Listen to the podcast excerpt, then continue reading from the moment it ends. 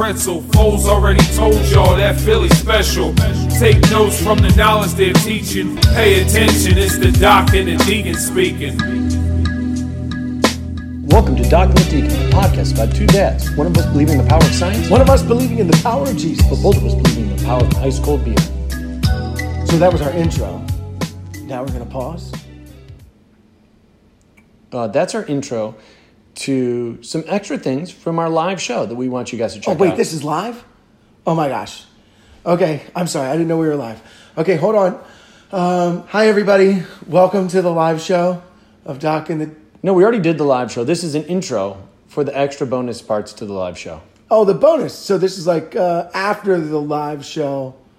Watch what happened after live. No, this is just us putting an intro into it. We're just trying to put the intro, and then I said, hey, introduce that we're going to go back to some extra stuff from the live show that didn't get released. Oh, yeah. Oh, yeah, you should do that. So let's do that now. Yes. Hey, thanks for listening. This is, uh, you know, we just did our live show at Drexel University, and it was amazing. Thank you uh, to the Drexel Medical University alumni for having us. And now we're going to talk about some of the extra stuff because Chris is so extra. You are so extra. Uh, thanks. Good, good intro. Good intro. And, um, and, and we thought it'd be great to talk about the things that they never tell you about medical school or about uh, being a deacon. Drexel um, obviously has a has a big place in my uh, heart because they opened up the door to me uh, on my road to being a doctor. But You then, they but then, but then, but then they closed down the doors at Hahnemann. They have a bigger place in your checkbook. Oh yes, yes, and, and I promise I will give them some money when I'm done paying them off when I'm 45 years old.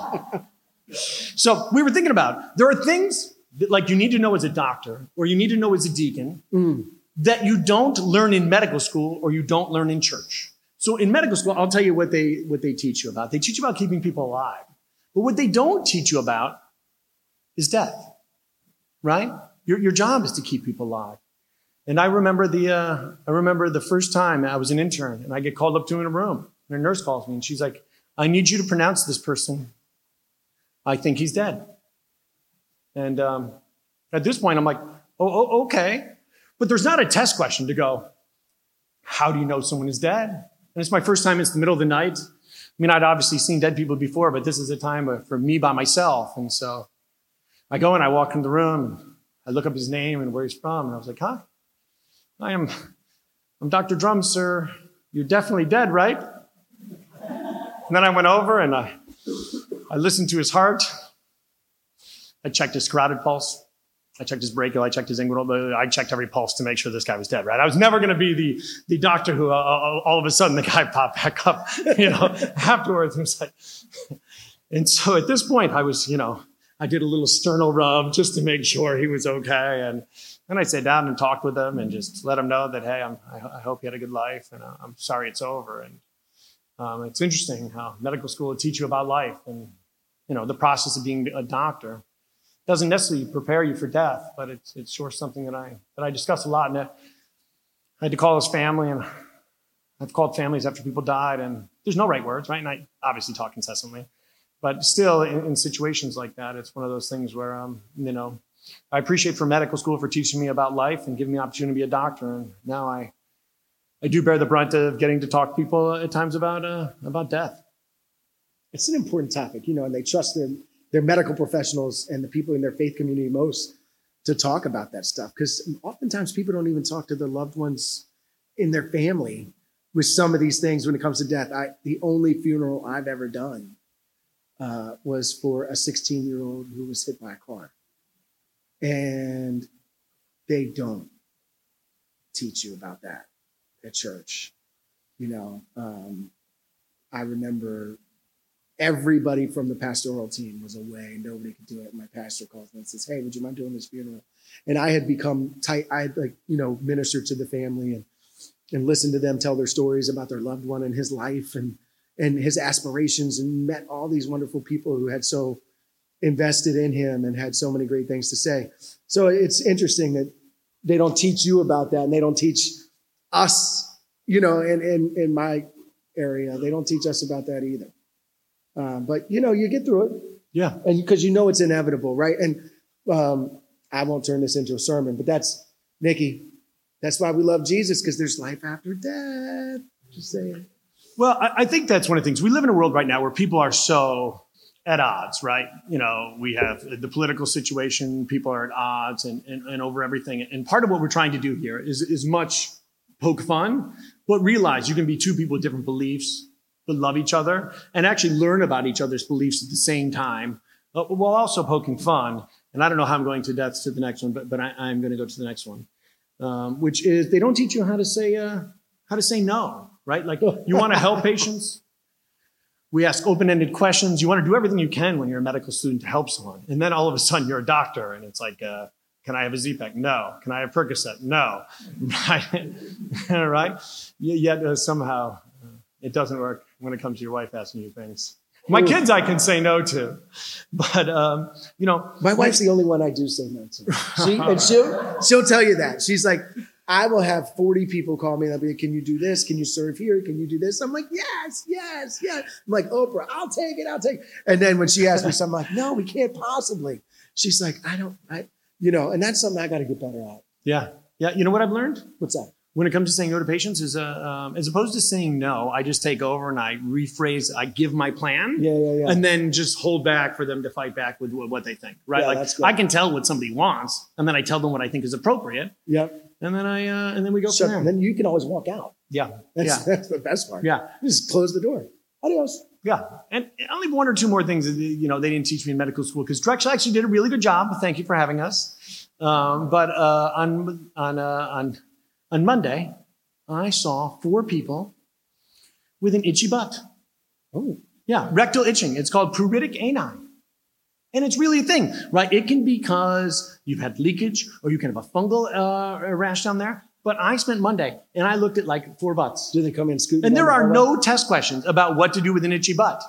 But you actually, you're right, you can use antifungals. We can uh, work on your bowel prep. I mean, I now know a lot about itchy butt or pruritus ani. So when you leave, it looks appropriate. But, uh, you know, when you walk in a room and a patient's doing this, now I'm like, you know, that's one of those things that I'm, uh, I'm ready for. One of the things they don't teach us about is like the Christian uniform, right? It's changed over the years. You know, it used to be, there's so many You guys now look like hipsters. Yeah, there's so many non-denominational churches, right? It used to be everybody went in like a shirt and a tie and khakis. And some of the Catholic churches, you still see that, you know, or the Episcopal churches, some of these bigger churches, you'll see that. But nowadays, like the guys on stage are wearing skinny jeans and V-necks, and they've all got like the cool rosary with the hipster beards. There's cool rosaries. Oh yeah, there's like you know like cool crosses versus like the old school, and the old school ones are coming back, and they're now cool. So it's pretty funny because you, you never knew there's like a Christian uniform. Yeah. But uh, on any given Sunday morning, I'll walk in and ev you know it becomes vest season, and all the guys are wearing like a shirt with a vest, or you look up on stage and all the bands wearing like a a tight V-neck. Yeah, I like it. I like it. funny. Well, so it, it is interesting how now uh, deacons and religious people are much more um, casual than they used to be. Well, yeah, not all. I- There are some, and we'll talk about this more, that really go all out. But where I currently serve, it's it is a lot more casual. I will tell you, in the medical world, Okay. it sure has been changing as well. Right, I'm still like the um, the shirt and slacks over the white coat, and not everybody wears the white coat anymore. No, isn't the white coat like a staple? Yeah, it used to be. Now doctors are a lot more casual as well. But like the white coat to me is like Batman's belt. Oh. Yeah, yeah. I have my stethoscope. Yeah. I have my script pad. I have pens. I have cards. I have all sorts of. Di- I have like a measuring tape. I have all sorts of stuff in there that like I couldn't fit. I don't need to have these things in every room, and so I wear the white coat because. What do you use a measuring tape for? In case the door's not like you measure the bed. Oh, I'll What you- measure. I'll measure an abscess. How large is a hematoma? Uh, what is the uh, diameter of a rash? You know, sometimes I just uh, I need to measure things. Okay. You know, moles. and and a regular size tape measure. Like, how big is a mole? That you're using one of those tape measures. Are you like That one's like actually Bob small. Vila? No, no, no. Like you got this Yeah. thing and you're stretching it out and you're like, "Er, hold, put your toe there and hold this. Oh, remember I measured your neck before determining you had sleep apnea. oh, that is true. But I will tell you, I um I know I, Eight- I have it's medic- like 18 inches, 18 and a half maybe. I have medical students, and I try to be open to their different uh, types of fashion. But I did have a student once where I recommended, um, hey, I know you're wearing sneakers, and I know some people wear sneakers, but not all docs would be cool with that. I'm okay with you wearing sneakers because I really am. But I was just trying to give like the uh, advice to. Were they Jordans? they were not Jordans. They were actually sneakers that looked like almost like regular kind of like boat shoes almost. Okay. Um, but you know, some doctors are, are quite sticklers. I actually had a time where um, my appearance Uh huh. did not go over so well. Really? Yeah. What Yeah. happened there? Did you grow the stash? No, no, no. I uh, I was on a rotation. Yeah. And I got there early and on time, and I was going to work with this. Uh, it was like a pediatric surgeon for one day. Early is on time. On time is late, and late is just plain unacceptable. Yes, yes. And so I showed up, but I um, was not clean shaven. oh, And kind of like, you know, if you watch TV, doctors aren't clean shaven. not anymore. Right? I mean, uh, I believe that professionalism is being to work on time, being focused, have your mind on the job, reading about medicine at other times, which, uh, as you can tell, I'm uh, all into that. But um, a little bit of facial hair, you know, it was kind of my uh, fashion statement. And Do you remember Joey's name when he played a doctor on that soap opera on Friends? I do not. No, uh, I don't remember. His name. He went into a coma, and then, like, I think he worked on himself. Anyway, I wish I would have been a coma this day. This doctor, and it was me and another student who I'd actually done a bunch of rotations with, she was very nice, um, called me out and said, Hey, I can't believe you showed up here not clean shaven. Wow. And he sent me home to shave. that's. I mean, that's really old school. Really old school. I went home and I shaved. Um, and I, I, I was, I was relatively upset, I will tell you. And when I came back at the end of the day, he goes, uh, At this point, he's like, where I sometimes get myself in trouble. He goes, What did you learn today? I was like, I learned how I, I won't interact with students when I'm an attending physician. No, you didn't. I did, but it, it didn't go over quite well, right? I only worked with this person for one day. Yeah. Um, he didn't like that, huh? no, no. He's actually, his son went to medical school with me. And the next night, like, we were out at dinner together. And I was like, you know, Your dad. was not so nice to me. Yeah. Like, for no reason, you know. Um, but you live and learn, right? And so. Do you it- think it- that's it's- some of that old school mentality of like I came through this? It's like the parental. I walked both hill. Up Yeah, well, it's school. listen. This is a generational thing, right? Yeah. Some people, if you're not clean shaven, it is a sign of disrespect. For me, I'm just trying to hide my face a little bit.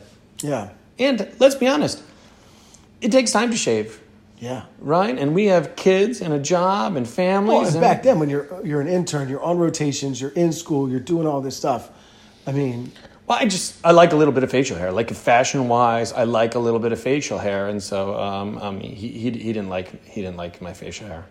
facial hair is big in the church now too, right? Like Yeah. you will have some of the guys that do the old uh, the Johnny Depp from like um, uh, not Edward Scissorhands, but there was the one um, where he was the barber, but it wasn't Edward Scissorhands. Anyway, it's I call it the Johnny Depp because it's like the mustache goes over and then there's like a triangle for the uh, for the goatee that Yeah. like points down as if you're like pointing to somewhere. You know, um, there's also the uh, the handlebar, like the handlebar mustache for some of these guys, or there's like the the crop, the five o'clock shadow. I like the like deeper five o'clock shadow. Yeah, I mean, I, Really says you're reflective.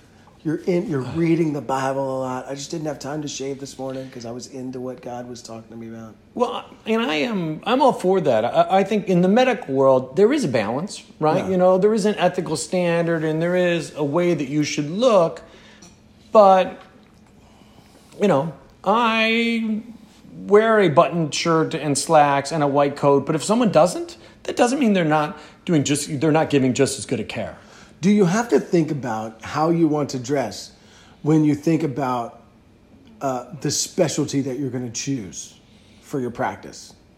Um, uh, I don't think so. But if you want to wear scrubs all the time, and I'm going to give you a rule right now. All right. If you want to wear scrubs all the time, Yeah. that's okay. But don't be the guy or woman who goes to work not in scrubs, like wears a shirt and tie, and then wears scrubs to the gym so everyone knows you're a doctor. Oh, I like there was that. definitely a guy in medical school who uh, uh, I wouldn't say we were close, and I, I would be I would see him at the gym, like in scrubs, and I'd be like, I saw you in a shirt and tie earlier today. Oh, well, just these these are comfy. And no, th- what that is is that like you trying to be that guy who shows off you're a doctor. Yeah. You know what the weird part is now? I'm a doctor. And my wife, uh, with her job, selling uh, wears scrubs every day. She does wear yeah, scrubs and I never and I never wear scrubs. Yeah. If I was a doctor, I would not only wear scrubs, I would probably wear a stethoscope to the gym so people knew I was a doctor. Like in case there was any question. I might even wear the white lab coat. Oh, the stethoscope would go great with your rosary beads. Ah. Your cool, hip rosary beads. well, you know, But like how does that impact? Like so so are there different ways that guys that physicians dress based on their specialty? oh yeah, Like- oh yeah, oh yeah, oh yeah. Like The- so the- an the- oncologist like Well, so ER docs Okay. love the like fleece hoodie or the fleece zip up jacket. And a lot of different residencies, like that's what they give now. It's like a gift, is these fleece jackets. So the, the white coat is now becoming kind of one of these fleece outfits where it'll say like whatever it is hospital or whatever it is uh, health system. Oh yeah, like Yeah. Mount Sinai Hospital of the Northeast, right? Like yeah, something, like, that. fancy like that. Yeah. Something like that. Um, and you know what? I like the uh, the button down shirt and the slacks. And uh, you know, at some point, probably twenty years from now, the younger doctors will think that I'm probably a little bit old school, and I'm okay with that. But speaking of choosing specialties. That's not something they really teach you about in medical school. And What? in religion, They don't teach you which which which Well, specialty you should choose based my on my question for you is Okay. how did you know which type of Christian you were going to be? Let me see how many I can guess first. Okay. I'm going to just see how many I can name Baptist, Mormon, Lutheran, Protestant, uh, Well, Protestant is anything that's not Catholic. Catholic, Okay. Um, Scientologist, Oh, that's a good one. right? That's, ooh, that's like if our things came together, but like in an ulterior universe, science versus medicine. And yet somehow they're this crazy religion and calling themselves Scientology. So there's like the COB, the Church of the Brethren. There's the COGIC, the Church of God in Christ. There's the AOG, Assemblies of God. There is, there are the Pres- Now you sound like a doctor. there are the Presbyterians. Okay. There are um, How did you decide the what Church type? of Christ. There is uh, the Church of Latter Day Saints. There's the Church of the Nazarene. Ooh, you know what we should have? Like speed dating with religions. Like there's 10 different uh, priests or uh, deacons Yeah. in like a room, and you sit down for like five minutes and chat with each to figure out which religion you're going to Oh, be. I love it. There's the Jehovah's Witnesses. Uh, don't, So- don't get me started on them because of the blood thing, obviously. So there are so many different denominations. I mean, you know, How did, even you, in how did you choose? even in the Methodist faith, the, you know, in the denomination of Met, there's United United uh, Methodist Church. There's the Free Methodists. There are um, in in Lutheran. There's the regular Lutherans. There's evangelical Lutherans. There's Orthodox. You know, you've got One book, A Thousand Religions. so many because think about it. How did you choose, though? so for me, You were raised Catholic, right? No, I was raised Southern Baptist. Oh yeah, yeah, yeah, yeah, yeah. I- yeah yes, knowing your parents. yeah. classic Southern That's Baptist. right, man. Oh yeah, posting about I love everything Republican on the internet too. Yeah, and by and don't uh, and I will judge you, but I'm going to act like I'm not judging you, oh yes, right? Oh, but I'm definitely judging. Oh you. yes. Um, you know, I believed. Let's not send your parents this episode. Oh, we're gonna. They have to listen to it because, it, but it was because of their. Um, despite our differences, we do have some differences in how we approach our faith, um, but it was their persistence in how they continued to pursue faith and, and make it a center of what we did as a family that made me continue. You know, even after Yeah. there were so many years when I, I didn't make that the center of what I did. Are they upset you're not a Southern Baptist and you're like a different Christian? No, Do they think they're better Christians than your type of Christianity? Oh, probably, Oh, yeah. probably. Yeah, yeah. Yeah, Have they? Can I ask them that next time I see them? because if you go to their church, everybody dresses in like their nice Sunday clothes. Oh, okay. Right? You come to my church and everybody They're dressed like a doctor. Yeah. Yeah. Yeah. Are they clean shaven? Oh, absolutely. Oh, my gosh. Let me tell you what. My dad absolutely believes that uh, how clean shaven your face is relates to uh, how strong your faith is. Uh, if he ever is up here visiting you and uh, is sick and needs to come in to see me, would you let me know? Because I'm going to grow a beard. And if you have a belt on, if you don't have a belt on, my dad's like, you, you can't. You're not a Christian. Really? You don't believe in Jesus. I need to wear a belt. You can't believe in Jesus without a belt. yeah, I just can't keep my pants up without a belt. Uh, so you know, I I think for me it was more about the faith community. Yeah, I use that word a lot more than church uh, when I or those word when I talk about like I, I found a faith community that made sense, and then it just so happened that what they Is it because they had the best music? You guys had pretty good music. Great music. Uh, it was really, uh, you know, I like I like our pastor. I like the message. I like the mission that they make us feel like we're a part of. That it's not a church that's on mission for God. It's that God has a mission, and we just happen to be His Yeah. church. So Well, for me, it was when I thought about being a doctor. yeah. Did you ever think about anything else? Like, did you ever think about being? Well, if you weren't, ooh, this is good. If you weren't going to be a family physician, what would you have chosen? In- internal medicine internal medicine. or psychiatry Mm. or um, emergency medicine. okay. Yeah. I can see you with emergency medicine, right? Because it's fast moving, it's always changing. Yeah, well, and part of it is I always pictured like the old school doctor growing up who took care of everyone, did a little bit of everything.